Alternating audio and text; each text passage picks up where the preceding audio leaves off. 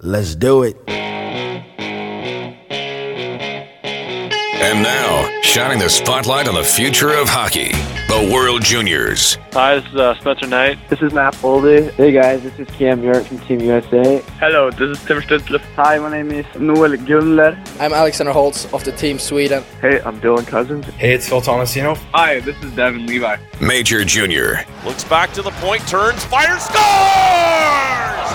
What a shot! First OHL goal for Shane Wright. Right circle shot scores!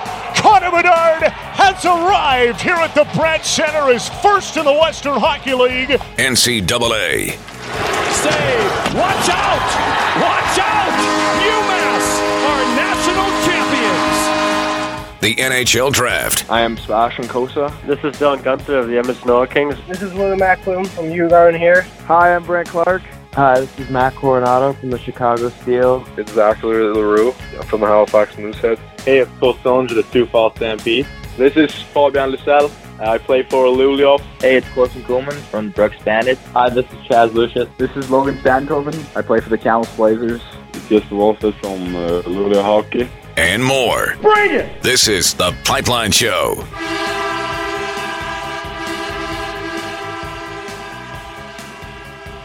Scandal rocks the NHL and the hockey world in general. We got an epic matchup of two of the top teams in the entire Canadian Hockey League clashing tonight here in Edmonton. A look through all the leading scorers in all the major leagues in North America, and we'll get you set for the college hockey weekend as well. Welcome to the Pipeline Show, everybody. My name is Guy Flaming. The program is brought to you by our title sponsor, Wilhauk Beef Jerky. It is Alberta's best beef jerky. If you have not had Wilhauk Beef Jerky yet, Stop what you're doing right now. Go to wilhaukbeefjerky.com. Make sure you get your order in. Contact Trent at the Leduc location, Leduc, Alberta. There's also the location in Spruce Grove.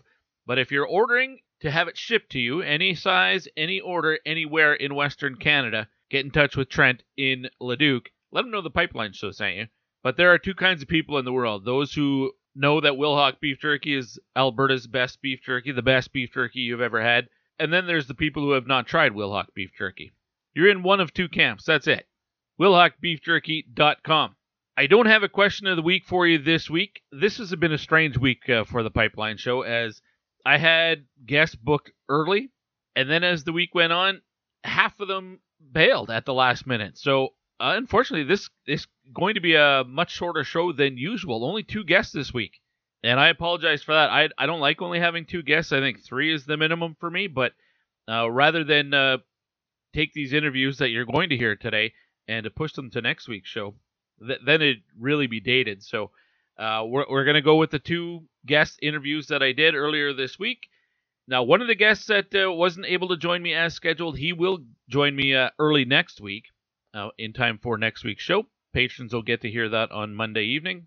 Uh, but the fourth guest that uh, had had a tentative confirmation from, in fact, previous to last week's show, uh, they ghosted me. Uh, they wouldn't. Uh, they haven't replied to texts or emails or or anything. Uh, so I think I won't be talking about the BCHL for a little bit. Anyway, let's get right to the CHL news and the NCAA notes. And I think we kind of have to start with the big news this week with the massive scandal now in the NHL it's a sexual abuse story out of uh, with the Chicago Blackhawks, and uh, the victim is who I want to talk about here with Kyle Beach, who, if you you haven't seen the interview that he did with uh, Rick Westhead from TSN earlier this week, I think it was on Wednesday, uh, I would recommend you watch it. It's a very difficult thing to watch. It's about 20 25 minutes long, and it's a it's a guy bearing his soul, and you can tell this is absolutely killing him. The only thing worse, probably than him sharing this publicly and on camera is not doing so. Because you, you can tell you just watch him. This has been killing him from the inside out since this happened back in 2010 i absolutely feel for this guy. I, have always kind of had a soft spot for kyle beach. I as a player and I, I only know him as a player in the western hockey league. I talked to him a couple of times uh, since his his tenure in in the dub the last time he was on the show was in 2012, and I shared that uh, interview via Twitter yesterday. You can uh, see that at TPS underscore Guy is where you get me on Twitter. Uh, but as a WHLer, Kyle Beach, all he was fantastic. he was a guy very much hated by the opposition and their fan base. But what I found really interesting was when he was traded from Everett to Lethbridge and then ended up in Spokane, getting to talk to some people who some of the players he played against, they hated him, but then became teammates and they were like, this guy is not that way as a teammate. Like he's a terrific guy on the ice. Man, he could play that role. He would really get under your skin. He was no angel on the ice. Don't get me wrong. You know, I and I had heard some stories about some of the things he said on the ice to try to get guys off their game, and probably it's fair to say some of that was uh, crossing the line. But as a teammate, stand-up guy, and he'd do anything for your your club. And as a teammate, guys loved him. He was always a great guest on on this show and whenever his team, whichever team he was playing on, would come through Edmonton, I made sure that I chatted with him at the rink. I thought he was a really personable kid. I liked him. And as a hockey player, I liked him. Big and strong and tough, physical, but he could skate. He had hands. Scored a lacrosse goal, the, the Michigan goal. Uh, he scored uh, one of those, I think, his first stop with the Everett Silvertips through Edmonton, uh, really early on in their tenure, uh, returned to the league. I want to say it was probably 2008 ish, maybe 2009. I think I actually have that clip somewhere. If I can dig it up, maybe I'll play it. Uh, I always liked him as a player, and I had no question. There was no doubt in my mind this was an NHL player. You don't have skill like that, and the toughness like that, and the size, and don't get a look. And so when he was drafted by Chicago in the first round, I that didn't phase me at all. It didn't surprise me in the in the least. But then he would never get a sniff. He would never get that chance. He did not play a single game in the NHL. Jeez, I just pulled up his stats. I guess it would have been like 2007 when uh, Everett rolled through town uh, to play the Oil Kings and he scored that goal. Anyway, regardless, here's a guy who was taken in the first round. The, the Blackhawks chose him 11th overall, and he doesn't get a single game in the NHL. Has there ever been an, an NHL prospect taken that high and he played with the organization for a while. He was in that organization his entire entry level contract. That's three years, plus a little bit more the fourth year before uh, he ended up uh, going from Rockford to the Hartford Wolfpack. But not even a single game? I could never figure that out. Well, and now we know what the situation was. Uh, and I absolutely feel for this guy. I, I think he got, for lack of a better term, blacklisted. And to hear what life was like for him, absolutely disgusting and brutal and to think that this is a guy who probably had his career ruined. Not just his career, man, his life. I, I really feel for Kyle Beach. I wish him the absolute best. I think it was it was a massive display of courage, and I, I, all those cliches that you're hearing people uh, throw out there, he deserves them. All the accolades, man. Nothing but respect for Kyle Beach. I think the the most painful part of watching that interview was when Rick asked him about uh, the, the kid in Michigan who that coach went on to abuse uh, two or three years later as uh, he's 16 years old. And Kyle just breaks down and he's apologizing to this guy as if it's his fault. And in his eyes, he, he, he sees that it, maybe it is his fault. Not that he did it, but that he could have prevented it. And to think that this guy's been carrying guilt like that for a decade, it's absolutely gut wrenching. I'm glad to see that people are paying the price now, but this uh, should never have got to this point. A horrific story, a horrible story, and if anything comes out of this, I, I hope it's a peace for Kyle Beach. And he talked about uh, that healing process. It sounds like he's in a good place, uh, playing in Germany right now. It's the third division in Germany, so it's not the greatest league, but he's in a comfortable uh, surrounding. And he's coming off a heck of a year, 60 points in just 36 games there last year. But it's not like he's too old. You know, he's he's 31 years old. it's probably a stretch to think that uh, he gets a chance at the NHL now, but man, what a shame, an absolute shame. It's a tragedy. He, I think he leaned into that role of playing the villain on the ice, and it sort of gave him a bad reputation. But he, he made a point one one of the times I chatted with him in person where he said, "You've always been good to me, and I appreciate that," and, and that's always stuck with me as well. So uh, all the best to you, Kyle Beach. All right, let's move on. And the uh, the big game this week in the Canadian Hockey League sees it's tonight. As I'm speaking with you right now, it's Friday morning.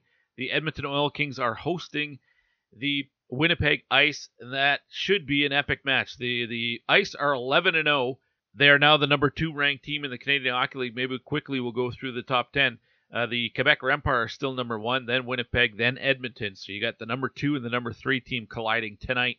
Winnipeg is scoring like gangbusters right now. They've hit 10 goals twice this year, once the first game of the year, and it was, I've said it before, against a very undermanned and injury plagued Brandon Wheat Kings team. But their last four wins have been really impressive to me. I'll get into that in a little in a in a second. Maybe uh, let's finish the top 10. Uh, after Edmonton, London is number four. They're also undefeated right now, 7 and 0. The Kamloops Blazers are fifth. The Everett Silvertips are 6 and 0. Winnipeg, London, and Everett, the only perfect records uh, still in the Canadian Hockey League. The Acadie Bathurst Titan, the Titan, are 7. The Kitchener Rangers come in at number 8, followed by Rimouski and the Kingston Frontenacs round out the top 10. Leading scorer in the WHL is Tristen Robins of the Saskatoon Blades, who's a terrific player comes back as a 20 year old from the San Jose Sharks organization. I fully expect this is a guy should be in the top uh, uh, top three or five scores in the WHL all season long. Wouldn't be at all surprised to see him actually be the leading scorer in the dub this year. It's a huge get for uh, Saskatoon to have him uh, sent back to them. Mikey Milne is a second with 17 points. Lucas Fekoski of the Medicine Hat Tigers is uh, tied for third with uh, Kyle Crnkovic and Matthew Savoie. The big thing here is I think it was 11 players from the Winnipeg Ice are in the WHL's top 20. They've also now a couple of caveats. They've played more than anybody else in the league. They're up to uh, 11 games already, but they've got 64 goals in just 11 games. That is a really impressive scoring pace. They've only given up 20 goals as well. What that tells me is they've got the puck a lot and their power play is deadly. That's going to be a story to watch for uh, tonight. Okay, let's move quickly. We're going to shift to the Ontario Hockey League. The uh, leading scorers there Calgary Flames prospect Rory Kerins has 15 points. He shares top spot with uh, Cole MacKay of the Soo Greyhounds as well. Those two are teammates. And uh, Edmonton Oilers prospect Ty Tullio, the captain of the Oshawa Generals, also with 15 points. Brandon Coe and Tucker Robertson right behind with 14 points. And uh, Jack Thompson uh, of the Sudbury Wolves also right there with 14 points. And as I mentioned, the London Knights are still perfect uh, atop the uh, OHL standings with a record of 7 and 0. But the Soo Greyhounds, it's funny they, they got these leading scores, but they're 6 and 3 in, in, through nine games. They're also getting it done offensively.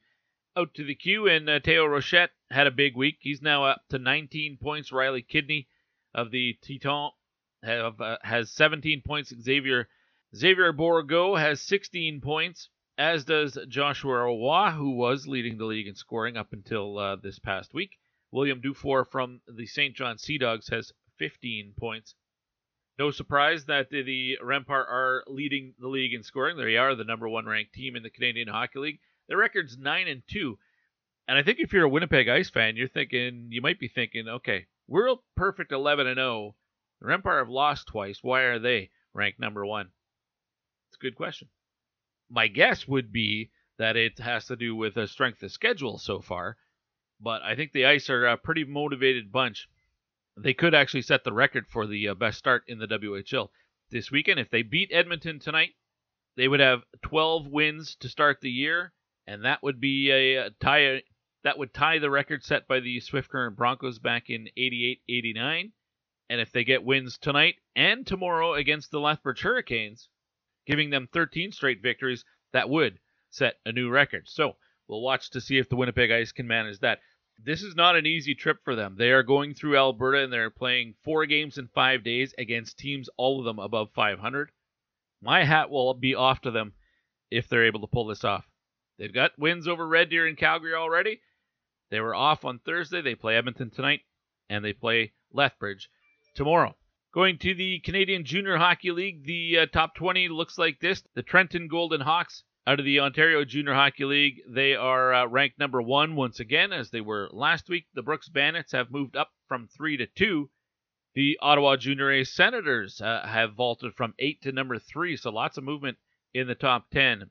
The Timmins Rock out of the Northern Ontario Junior Hockey League, they're, uh, they stay at number four, but I think they're the only team that don't move outside of Trenton.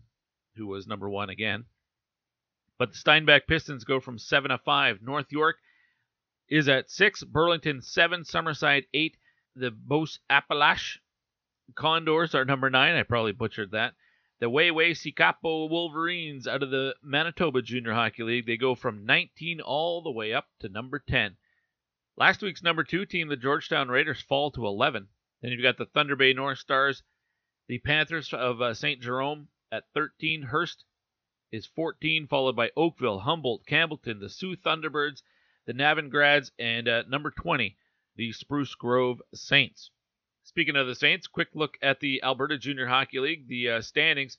Well, you're not going to be surprised that uh, Spruce Grove and Brooks are the leaders of their two divisions, respectively. Spruce Grove up north.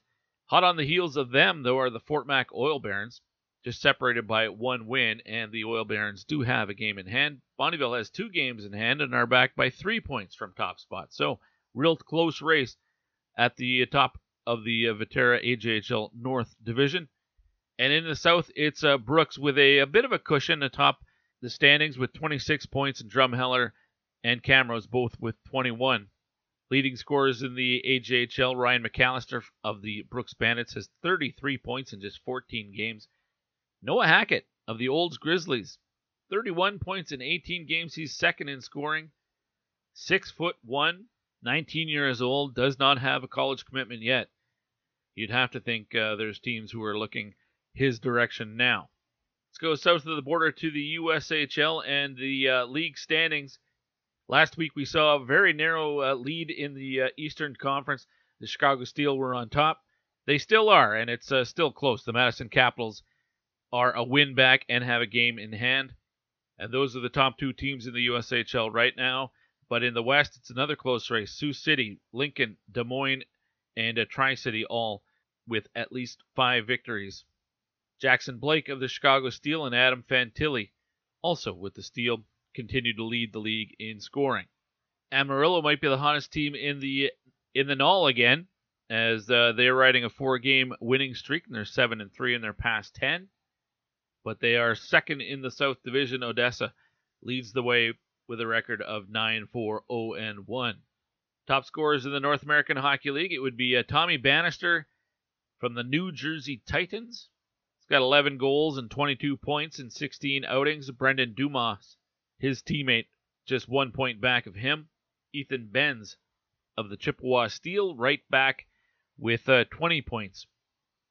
Let's shift to the NCAA, and uh, leading the way in scoring is still Matthew Copperwood from the Arizona State Sun Devils with 15 points, including a NCAA high seven goals. He, that he shares the lead in that department with uh, Brendan Brisson of the Michigan Wolverines and Carson Briere from Mercyhurst. Second in uh, Division One scoring is Louis Boudon from uh, Lake Superior. He has 13 points. Carter Savoie and Josh Doan from Denver and ASU respectively, both with 12 points. Savoie had that massive six point game a week ago. Michigan was at home to Wisconsin last night, and uh, the Wolverines pulled out a 3 0 shutout victory against their Big Ten rivals. They will play again tonight. Also in Big Ten action, Michigan State is at Ohio State, and the Golden Gophers of Minnesota welcome the Fighting Irish of Notre Dame. Elsewhere in NCAA hockey, CCHA matchups. Bowling Green is in Bemidji State. Minnesota State welcomes Northern Michigan. A few of the Ivies get going this weekend. Cornell plays at home against uh, Alaska. Harvard is on the road playing against Dartmouth. Other non conference games, uh, Colgate is in action after uh, splitting with Arizona State last weekend, an impressive 8 3 win on uh, Friday night. Well, they've got another tough uh, weekend. Western Michigan, the Broncos playing well. They'll take on the Raiders. Arizona State is at home to St. Thomas. Speaking of new clubs, the Long Island Sharks, they're in Omaha to play the uh, Mavericks, and should be a good one uh, between Michigan Tech and Clarkson as well. So lots of interesting matchups this week in college hockey. All my guests join me courtesy the Troubled Monk Hotline.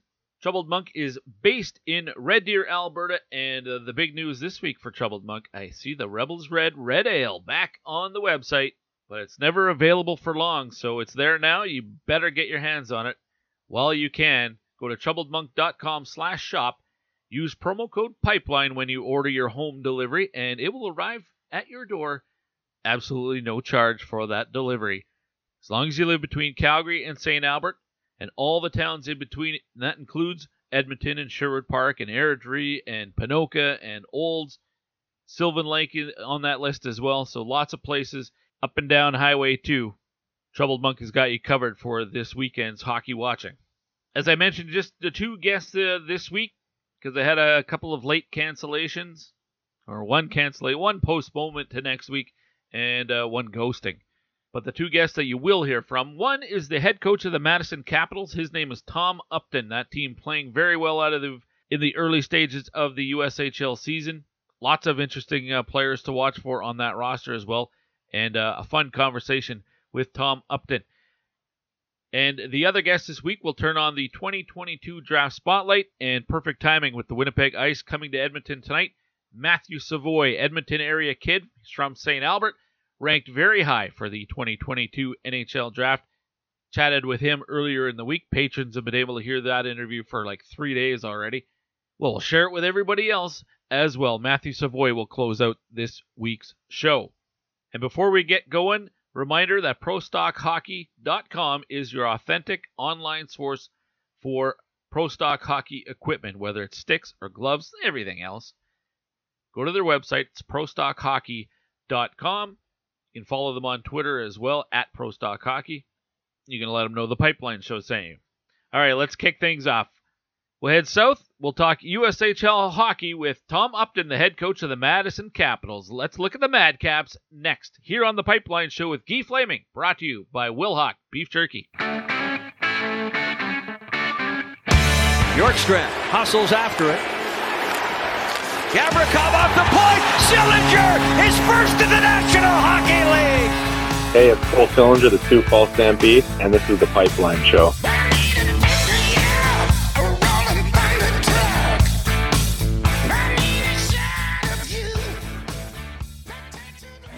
passion, talent, development. NCAA hockey offers all that, and its players graduate at a 90% rate. Dylan Larkin. Backhand scores! Wow, what a goal! Kevin Shattenkirk. And James Van Riemsdyk were stars on campus before the NHL stage. Whether you are a fan or a player, nothing compares to college hockey. Visit collegehockeyinc.com and follow at college hockey. Champions of the college hockey world! You're listening to The Pipeline Show with Guy Flaming. Badass. It is badass. Really cool. Badass, yeah. We're back on The Pipeline Show. We're going to begin this week's episode uh, south of the border, but uh, of course, a reminder the program is brought to you by Wilhauk Beef Jerky. It's Alberta's best beef jerky. It's the best beef jerky you've ever had, and if you've never had it, well, it's the best beef jerky that you haven't had yet. Uh, and my next guest well, a little far away to get some uh, Wilhauk beef jerky up here, but uh, from the Madison Capitals in the USHL in uh, Wisconsin, uh, pleased to be joined now by the uh, head coach. That is Tom Upton. Uh, Tom, welcome to the program. thanks for taking the time today. busy weekend for you, but man, you guys keep on clicking. How are things right now? Oh, thanks, Ian. And number one, I appreciate you having me on here. And um, you know, things are going well for us right now. Obviously, we're we're finding ways to win games, which you know, winning's hard you know, in any league. Um, and uh, we're you know we're playing very good hockey at times, and and at other times when we're not playing our best, we're finding ways to win, which is uh, obviously a big testament to our group and and the culture we're trying to create here. So it's it's been a nice start, but it's very early in the year. So. Well, seven one and one on the season, but riding a seven zero and one streak, so it tells me you lost the opening night. That's uh, you know scientific deduction on my part there, but uh, yeah. I, I don't know what's uh, more impressive the, that streak that you're on right now, or the fact that you're doing it when you didn't play at all last year. A lot of your players were in the league, but spread out all over. It almost has the feel of an expansion season a bit here. But unlike most expansion yeah. teams, you're flying. Yeah, you know what? Again, like it's it's just a, it's a testament to number one our our ownership. Um, Ryan Suter is our owner, mm-hmm. and um, you know his support through last year was unwavering you know, when uh, when we were told we weren't able to play because of county, uh, you know, county COVID regulations. Um, you know, Ryan could have easily, obviously, you know, pulled the plug or or gone in a different direction with our organization. Not not being around for a whole year competing and having fans and, and all that stuff. And the fact that he stuck with us and with our staff and, and with our team and continued to support us on, you know, from a scouting front and, and things like that to prepare for our draft last May and uh, to carry on this year just shows, uh, you know, the, the high end owner that, that I believe he is in junior hockey. And we, we wouldn't be where we are at all without his support. Just out of curiosity, I mean, last year was your first year behind the bench, except you couldn't go behind the bench because the, the team didn't play at all. What'd you do last year as yep. the head coach of the team? You know what? I um I'm I'm more of a glass half full guy. So, you know, easily could have sat around and felt sorry for ourselves, but um know, I actually took a lot of the positives out of the year personally. I, I thought it was a great opportunity for myself um, to get involved with the youth hockey in our area, get involved with just hockey in Wisconsin in general, get to know different different youth directors and high school coaches from around the area, and um, you know all that. You know, try to make myself better as a coach and better as a part of this community here.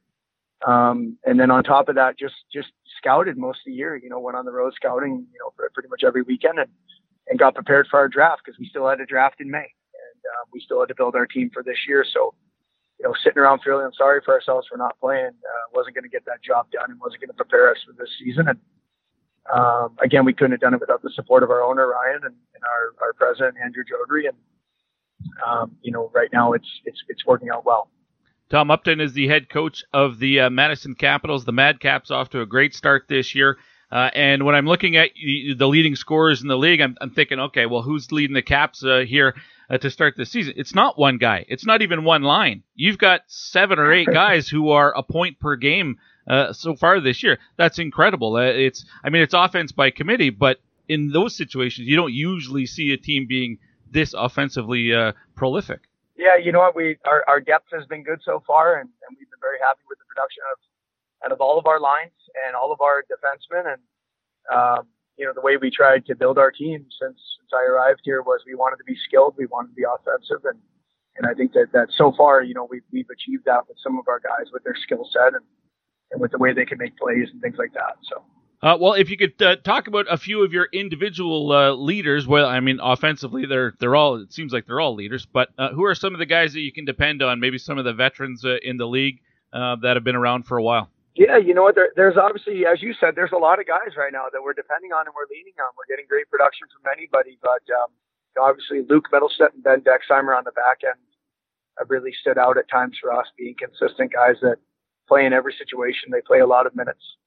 Um, you know, up front, uh, Tyler Haskins, Quinn Finley have, have done a great job um, with point production uh, Reed Pavich, Jack Horbach, and Jack Musa, who Jack Musa was a kid we drafted in the first round this year, uh, along with Dexheimer. And it's actually Jack Musa's first year in our league, but he's he's off to a great stop, start. And then our, our young guys um, are doing a heck of a job as well. You know, Kyle Kukinen's another uh, another rookie, and Barrett Brooks an older guy, but he's a rookie as well. And those guys are are doing well in the areas that they focus on. And, and Nathan Lewis is has emerged here as one of our 04s that have, that has been scoring some goals and producing. And um, obviously, at the end of the day, uh, the most important position on the team, and I don't I, I don't worry about saying this because I tell our team this too every now and then, is uh, our goaltending. Our goaltending's been uh, been excellent. Um, Simon Latkoczy is a veteran who won a Clark Cup last year with Chicago Steel, and he's a World Junior goalie for, for the Slovakian national team. So um, his experience and his demeanor is is uh, is second to none, I believe, in our league. Along with the fact that he's a great goalie and a great person. Um, and then Marino Ramirez, um, who's uh, Simon's goalie partner. And when Marino has has has gone in games, he's performed very well also for a uh, for a younger rookie. So, um, you know, top to bottom, I, I've been very impressed with our depth and and you know everybody's been contributing in, in some way or fashion and um, you know that's what we communicate with our team we tell them hey listen like you, you need to, you need to find ways to help us win games you know it's not good enough to just you know be a good guy and work hard know, we all should be good guys. We all should work hard. Um, those aren't reasons to be in the lineup. Uh, you need to give us, you know, true reasons to be in the lineup, and you're either you're either helping us win games or you're or, or you're not helping us win games. And you know, it's just that brutal honesty with our group that we that we discuss weekly and daily, and um, the guys have done a great job of, of helping us win games, whether they're putting up points or you know competing hard or playing to our identity, or maybe on the penalty kill or power play or even if it's a guy that only gets you know a couple shifts a period, those guys are contributing with their energy and being great teammates and being assertive with their decisions. Um, so top to bottom, the boys have done a great job. I'm very proud of that. You know, besides besides the record, you know, those things have been great.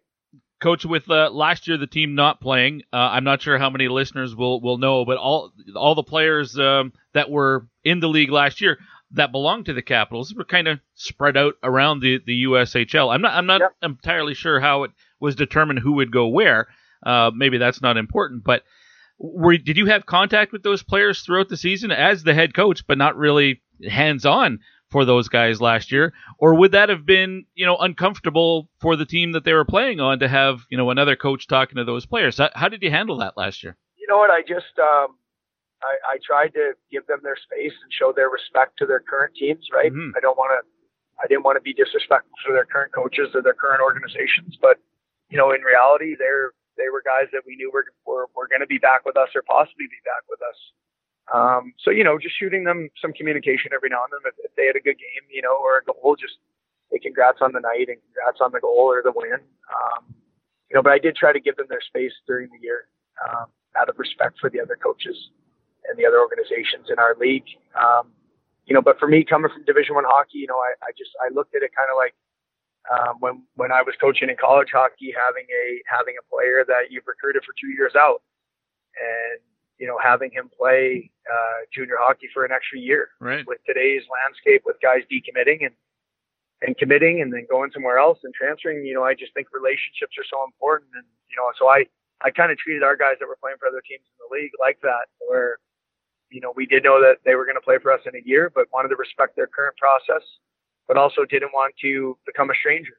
You know, wanted to continue to build our relationship and our trust for this year. And, um, you know, we had 11 players playing for other teams in our league last year. They were all picked up in a dispersal draft right before the season started. Um, and eight of those players are back with us this year. The other three uh, went on to college hockey. So wow. obviously they're not playing in our league this year.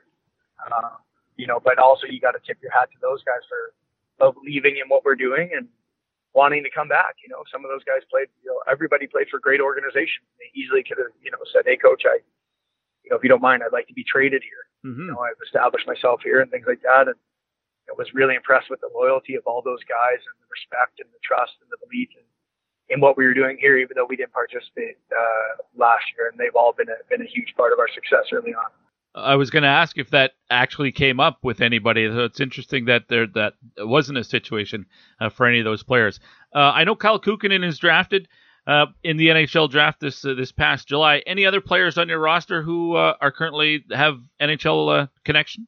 Um, no, so Kyle's our only drafted player, and we have three guys currently on the NHL Central scouting list. Um, Tyler Haskins, Quinn Finley, and Trey Ausmus are on that list for this coming draft.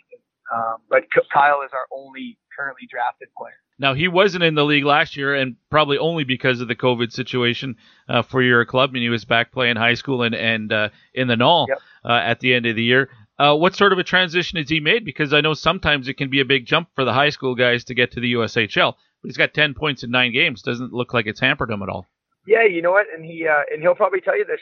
you know, he he's still got a lot of room to grow and learn before he moves on to play Division One hockey and hopefully play in the NHL in the future. Um, his adjustment, you know, from a production standpoint, has been great. You know, there's still there's still a lot to his game that he, he still needs to learn, and um, it's a lot of habits. You know, coming from a level where where you dominate, right? And this is for any player, whether mm-hmm. it's high school hockey or AAA hockey or you know junior B hockey, whatever it may be. Um, there's always an adjustment when you move on to a higher level, and uh, and so he's got some habits still that that we talk about daily with him, and we go over on video, and his commitment to uh, to wanting to be an NHLer has been has been tremendous, and, and the biggest thing with him that's been so impressive for us is uh, is his leadership.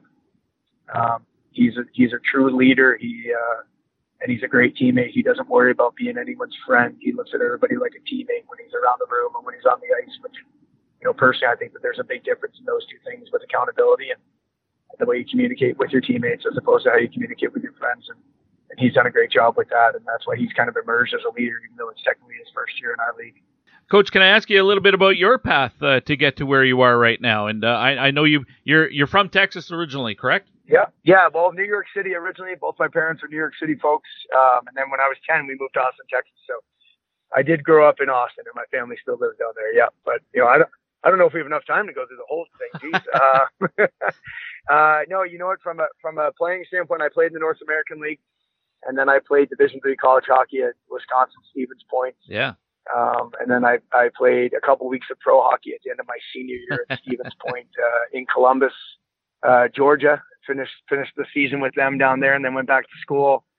Um, and while I was uh, back at Stevens Point, uh, planning to go play pro again for for the next year, and and working out and taking some of my summer classes, um, I got asked by our current head coach at the time was Wil Nichol, Will's now the head of player development for the Vegas Golden Knights. Mm-hmm. Um, Will offered me an open assistant job on his staff.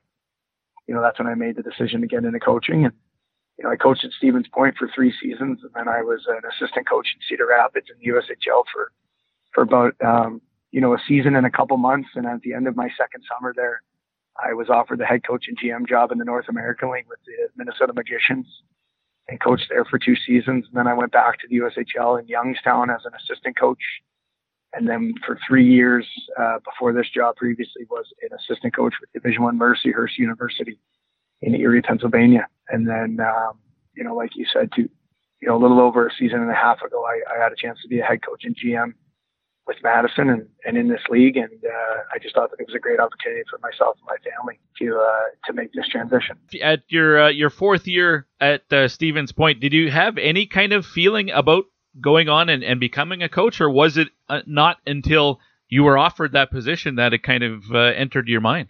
It, it, wasn't until I got offered the position, to be honest with you. You know, I was just, I was, uh, I was a hockey player, and, and that's all I wanted to be, and that's all I cared about. You know, and um, you know, I was realistic, right? Coming from Division Three, you know, I, I probably wasn't going to play in the NHL, but I, sure, I would have wanted to, you know, continue to play pro hockey maybe for a couple years and just, and just see what I could do. You know, just coming from Texas, my you know, I always set little goals for myself as a player. You know, I wanted to play junior A hockey, and I got the chance to do that out of the North American League. I felt lucky to do that. I was proud to do that, and I wanted to play college hockey. And obviously, would have loved to play Division One hockey, but realistically, coming from Austin, Texas, where we practiced for an hour a week my whole life growing up until I got to juniors, um, just because of the lack of ice down there. Uh, you know, was proud to play college hockey at the Division Three level at a great program like Point, and then um, you know, even though it was the Southern Pro League, it wasn't the American League or East Coast League, but you know, be able to receive a paycheck to play pro hockey was kind of my last uh, my last check on on my playing career that I wanted to get, and,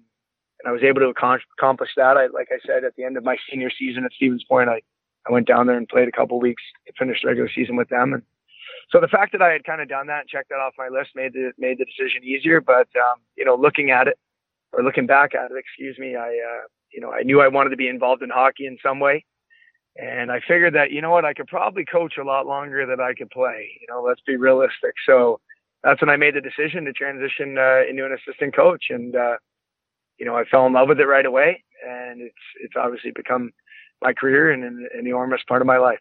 What was the name of the, the person that offered you the job initially? Wil Nichol. Wil Nichol. Will's with Vegas. Did you ever ask him like what he saw in you? Because if you'd never expressed an interest in coaching, like how does it come to him? What did he see in you that he thought you could become a good coach? Yeah, you know, and that's the first that's the first question I asked him. He, he talked to me about it, and I said, "Well, why me?" Um, you know, me and Will had a great relationship. I was a captain for him there, mm-hmm. so I think that obviously had a lot to do with it. And um, you know, I think he saw, you know, in college hockey, obviously there's a lot of recruiting that comes on your plate when you're an assistant coach. You know, that's that's the main part of the job that you do. Um, and I think that he just saw my relationships that I built with our teammates and and you know, being a being a leader, being a captain in our room. You know, like I said earlier, relationships are kind of my my big thing. I think it's the most important thing in life and in, in work. And uh, you know, I think he saw some of those strengths, and I was fortunate enough for him to to take me under his wing and teach me a lot. And then Will actually left after my first year coaching with him to take a scouting job with uh, the Washington Capitals. That's how he got close with George McPhee and things like that when right. when they moved to uh, Vegas. And uh, and Chris Brooks came in. Who Brooks? He's a, a Stratford, Ontario boy. He uh, he played at Western Michigan and then he coached at Western Michigan in Division One hockey for a long time. And he was actually coaching in the Central Hockey League as a head coach and wanted to go back to college. So he he came in and got the head coaching job at Stevens Point, and I was I was extremely lucky that he kept me on because I had I had zero ties to Brooksy. and um, worked under him for two years, and he's become a, a great friend of mine, and, and, I learned a ton from him through that process. So I got very fortunate with some of my my uh, you know being able to be on these staffs early on, and the people that I got to work with. Uh, last one for me. I wanted to ask you briefly about Helena playing in in Montana with the Bighorns. Uh, it, that was as was a awesome. player in the NAHL, and I I don't know think there's a a, a, a high caliber junior hockey loop that goes through uh, Montana at the moment. I know the WHL used to be there in Billings uh, and the NAHL yep. as well with Helena. But uh, what was it like there? Do you, do you think junior hockey should find its way back there, whether it's the, the, the NAHL or the USHL or the Dub? I do, I do, and and I believe there's been some maybe junior B or tier three, whatever it's called now in the states, um, leagues uh, that have come through there since I left. Um, but I definitely do. I, I think they could easily have a North American League, uh, you know, a Western Division or whatever you want to call it again, because those those cities were awesome. The um, you know the experience for me just just being able to live in a in a state like Montana and um, you know be around that type of environment for for you know the better part of three seasons when I was there just allowed me to grow a lot as a person and a player. And hmm. um, the fans were tremendous. The tra- towns were tremendous. You know we had us, we had Billings, we had Bozeman. Uh, you know the buildings were packed every night. People loved it. And um, 100%, I agree. I think that I think that they could definitely have some tier two hockey at least. Uh, back in those cities. But obviously, I, I don't make those decisions, yeah. but I would support it 100%. But what a great town and what a great experience. Are those facilities still there? Like, were they up to modern standards? You know what? They they definitely were. Bozeman had a great rink, and unfortunately, I've heard that Bozeman's rink is not an ice arena anymore. I want to say uh. they might have turned it into a beer distributor, uh, cooler maybe or something. But um, the Helena Ice Arena, I believe, is still there. I'm not sure if Billings is still there. That was a little bit of an older barn at the time, but um, I, I think it would be great because again, the fans were tremendous. It was just such a cool atmosphere, and I mean, being able to live in a state like that where where it's a little bit, it's a lot different than you know, for me, New York City or yeah. Austin, Texas, where I grew up. Uh, it was a great experience. Well, Coach, I enjoyed this conversation a lot. Thank you for uh, for making the time for me here on the Pipeline Show. Wish you the best of luck uh, the rest of the way this season. Gee, thank you so much. I appreciate it a lot. Take care. That was Tom Upton from the Madison Capitals. The uh, Madcaps have their next three games are all against the Green Bay Gamblers. They play uh, tonight and tomorrow. It's a home at home, and then again on November 6th against Green Bay once again. That'll be a home date on the 6th as well. So we'll be watching to see how those Capitals uh, continue to play this year. Real interesting. That offense by committee is uh, getting it done for them, and uh, it's it's good to see. It, to me, it's impressive that they're able to pick up, not even right where they left off, because they were you know a middling team when we last saw them playing. But after a year where they didn't play at all, uh, some of those players come back from other teams, rejoin the uh, Madcaps, and uh, they are absolutely clicking right now. All right, our next segment will be a 2022 draft spotlight. One of the top players ranked for the upcoming NHL draft. He plays for the Winnipeg Ice. Happened to be in the USHL last year with the Dubuque Fighting Saints, of course. That's Matthew Savoie. Let's get to know him next here on the Pipeline Show with Guy Flaming, brought to you by Wilhauk Beef Jerky. Second round pick of the Colorado Avalanche. Over to Guttman to Savoie, and he's got a hat trick. Start throwing the hats. Give up the $24 hat. Throw it on the ice for Carter Savoie. This is Carter Savoie from the Sherwood Park Crusaders, and you're listening to the Pipeline Show.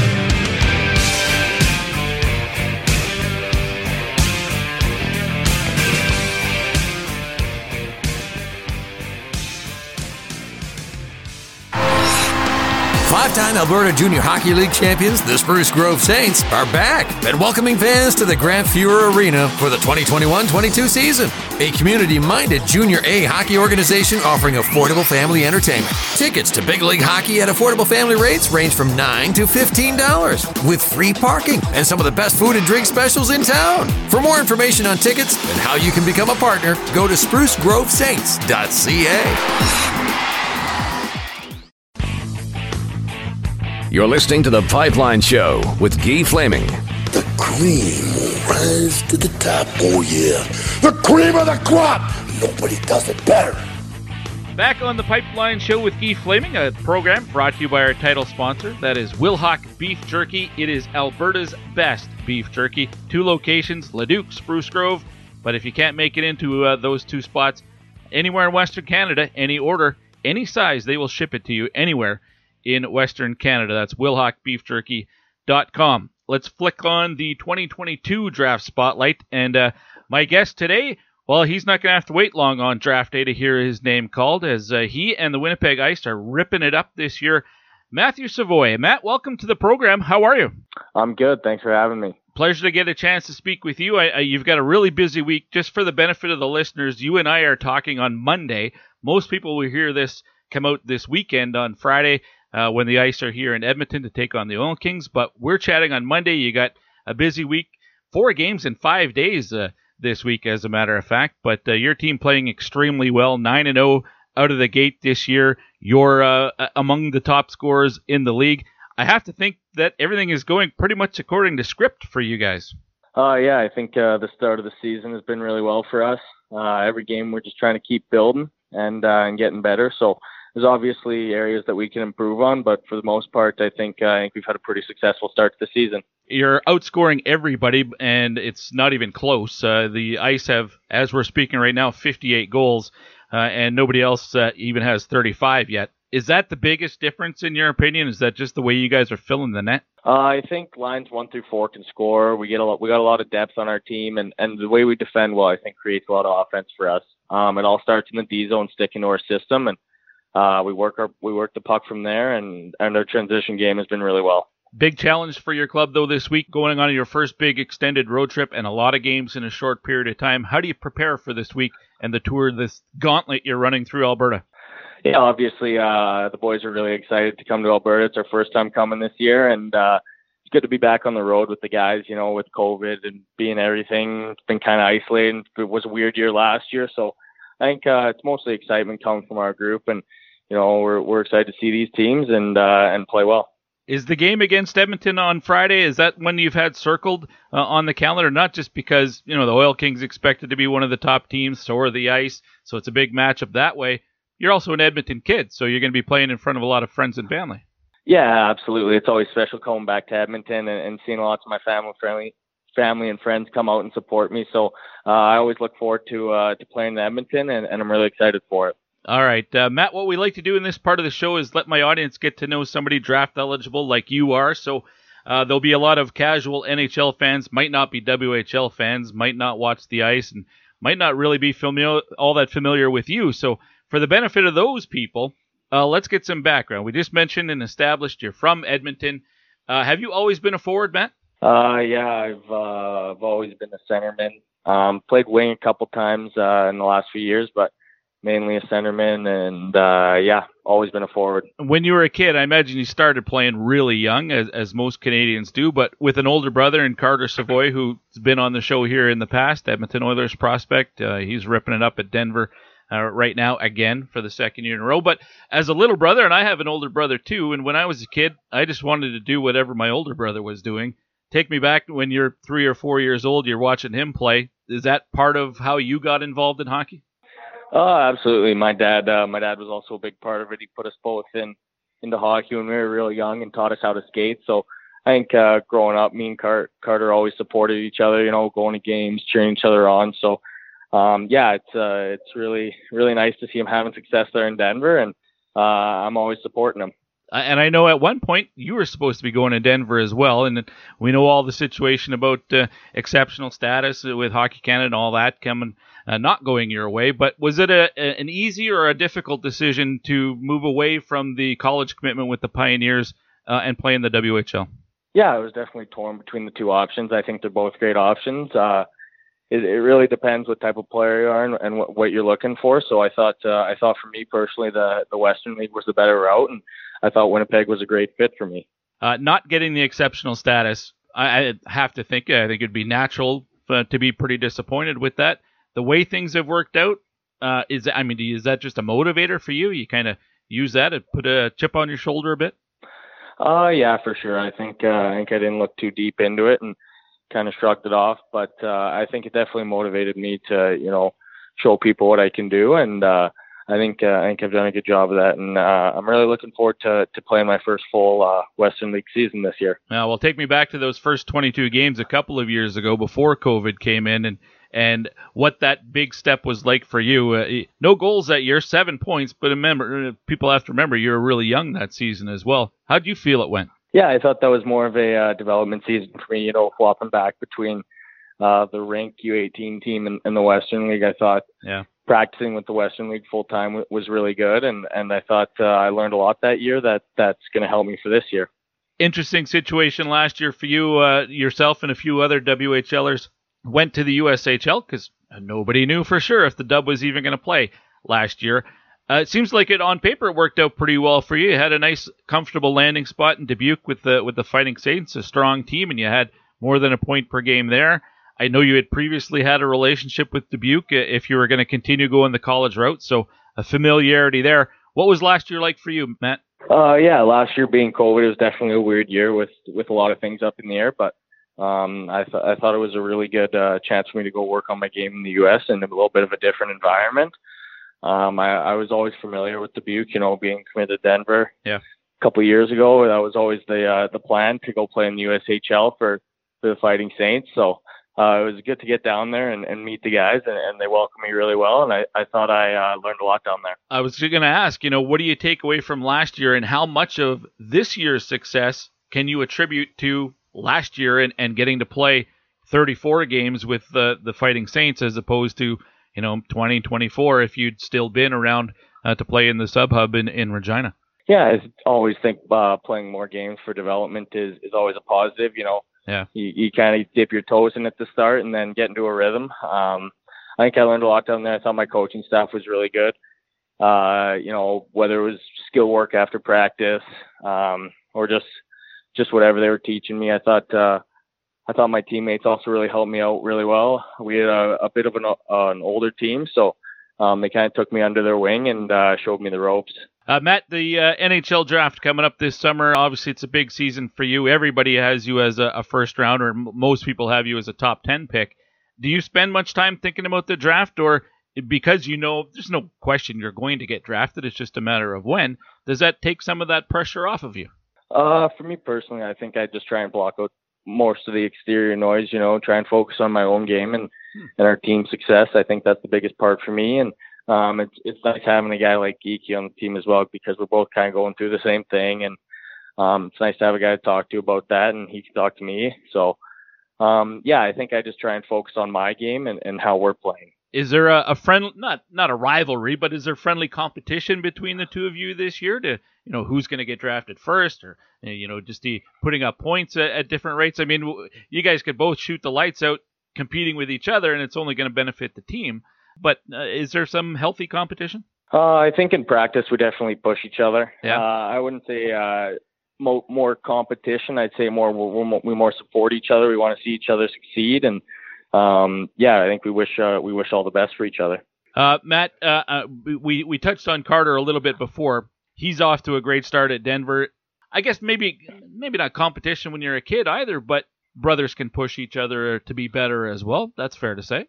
Yeah, absolutely. We were always, you know, messing around on the outdoor rink or whether it was playing road hockey or stuff like that. I think um, we both learned a lot from each other growing up.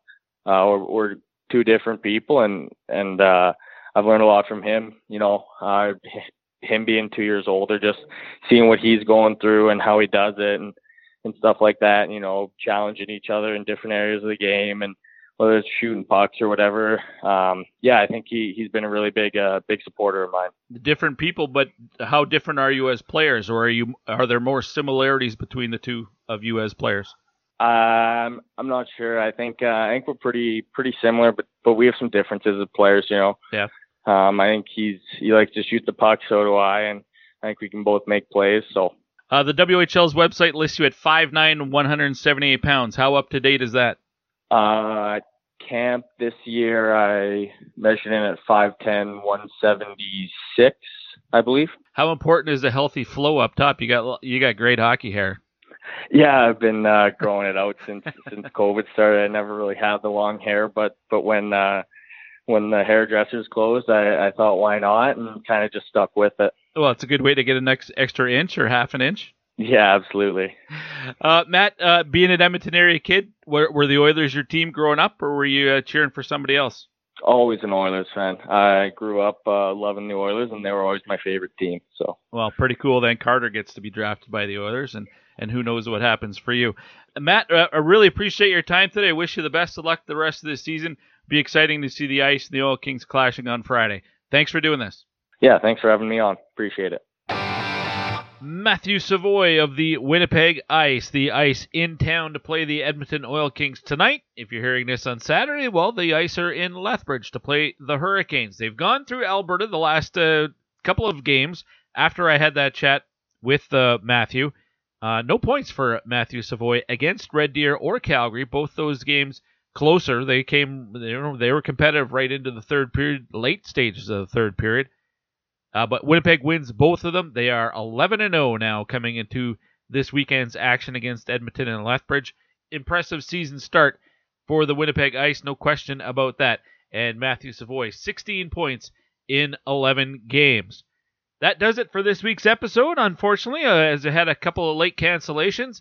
One of those guests should be joining me next week. I'll tell you about that in a second, but it's cleanup time. If you haven't got a bidet yet, hellotushy.com slash pipeline is where you go. You get an automatic 10% off just for using that URL. It's much better for you. It's better for the environment, and uh, your wallet is going to appreciate it as well as you'll save a lot of money uh, not having to buy nearly as much toilet paper as frequently uh, once you've got your bidet from hellotushy.com slash pipeline. Now next week, I well, you know, I'm I'm worried that if I mention the name, I'll jinx it because that's what happened last week when I said Chris Hebb, the BCHL commissioner, uh, was confirmed to uh, come on the show this week, and then that didn't happen. So maybe I won't mention. But uh, there was a player who was supposed to be another 2022 draft spotlight this week. That one got pushed back to Monday, this coming Monday. So uh, there should be a player from the Guelph Storm. There's a lot of draft eligible guys from that club. Uh, I'm expected to speak with him on Monday, so patrons will get to hear that Monday evening, and then uh, that'll be part of next week's show. Open door, I guess, for the BCHL's uh, Commissioner Chris Hebb to uh, come on the show. I'll reach out to them uh, once again. This will be the third or fourth time uh, that I've attempted to get him on the show. But on top of that, whatever happens this weekend might drive the guest list for next week, so tune in for that. between now and next week, everybody, stay safe if you can, get out and watch some junior and college hockey or make use of the uh, various streaming packages that, that are available. And that way, you and I can talk about it next week here on The Pipeline Show. The program is brought to you by our title sponsor, Wilhauk Beef Jerky. Until next week, everybody, my name is Guy Flaming. See ya.